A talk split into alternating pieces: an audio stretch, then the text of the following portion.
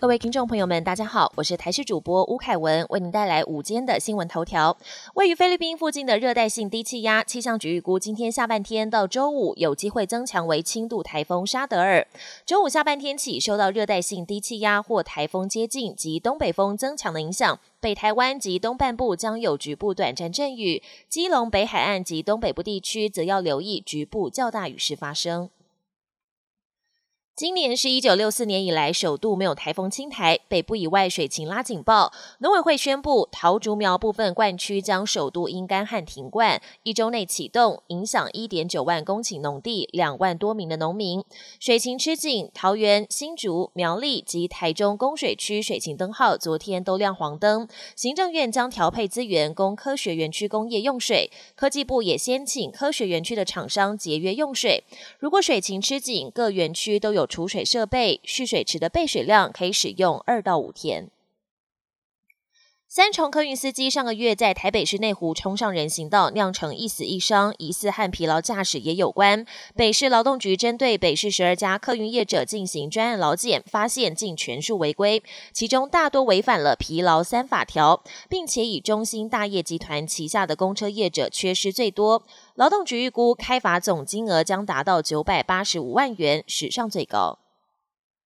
法国二波疫情发威，总统马克宏宣布对巴黎在内九大城市实施宵禁，并且恢复全国紧急状态。宵禁将从当地时间本周六开始生效，持续到今年十二月一号。实施的地区晚间九点到凌晨六点禁止在外活动，需要上晚班的民众则必须提出雇主证明。出外就医则不受宵禁限制。不过这次宵禁估计将影响到两千两百万人。法国单日新增确诊再度突破两万人，目前全国累积近八十万人确诊，将近三万三千人死于新冠肺炎。新冠疫情在美国持续发威，外界也持续关注美国第一家庭的染病状况。第一夫人梅兰妮亚透过声明证实，自己跟川普染疫之后，十四岁的儿子巴伦也曾经确诊，但至今都没有症状，目前也已经转为阴性。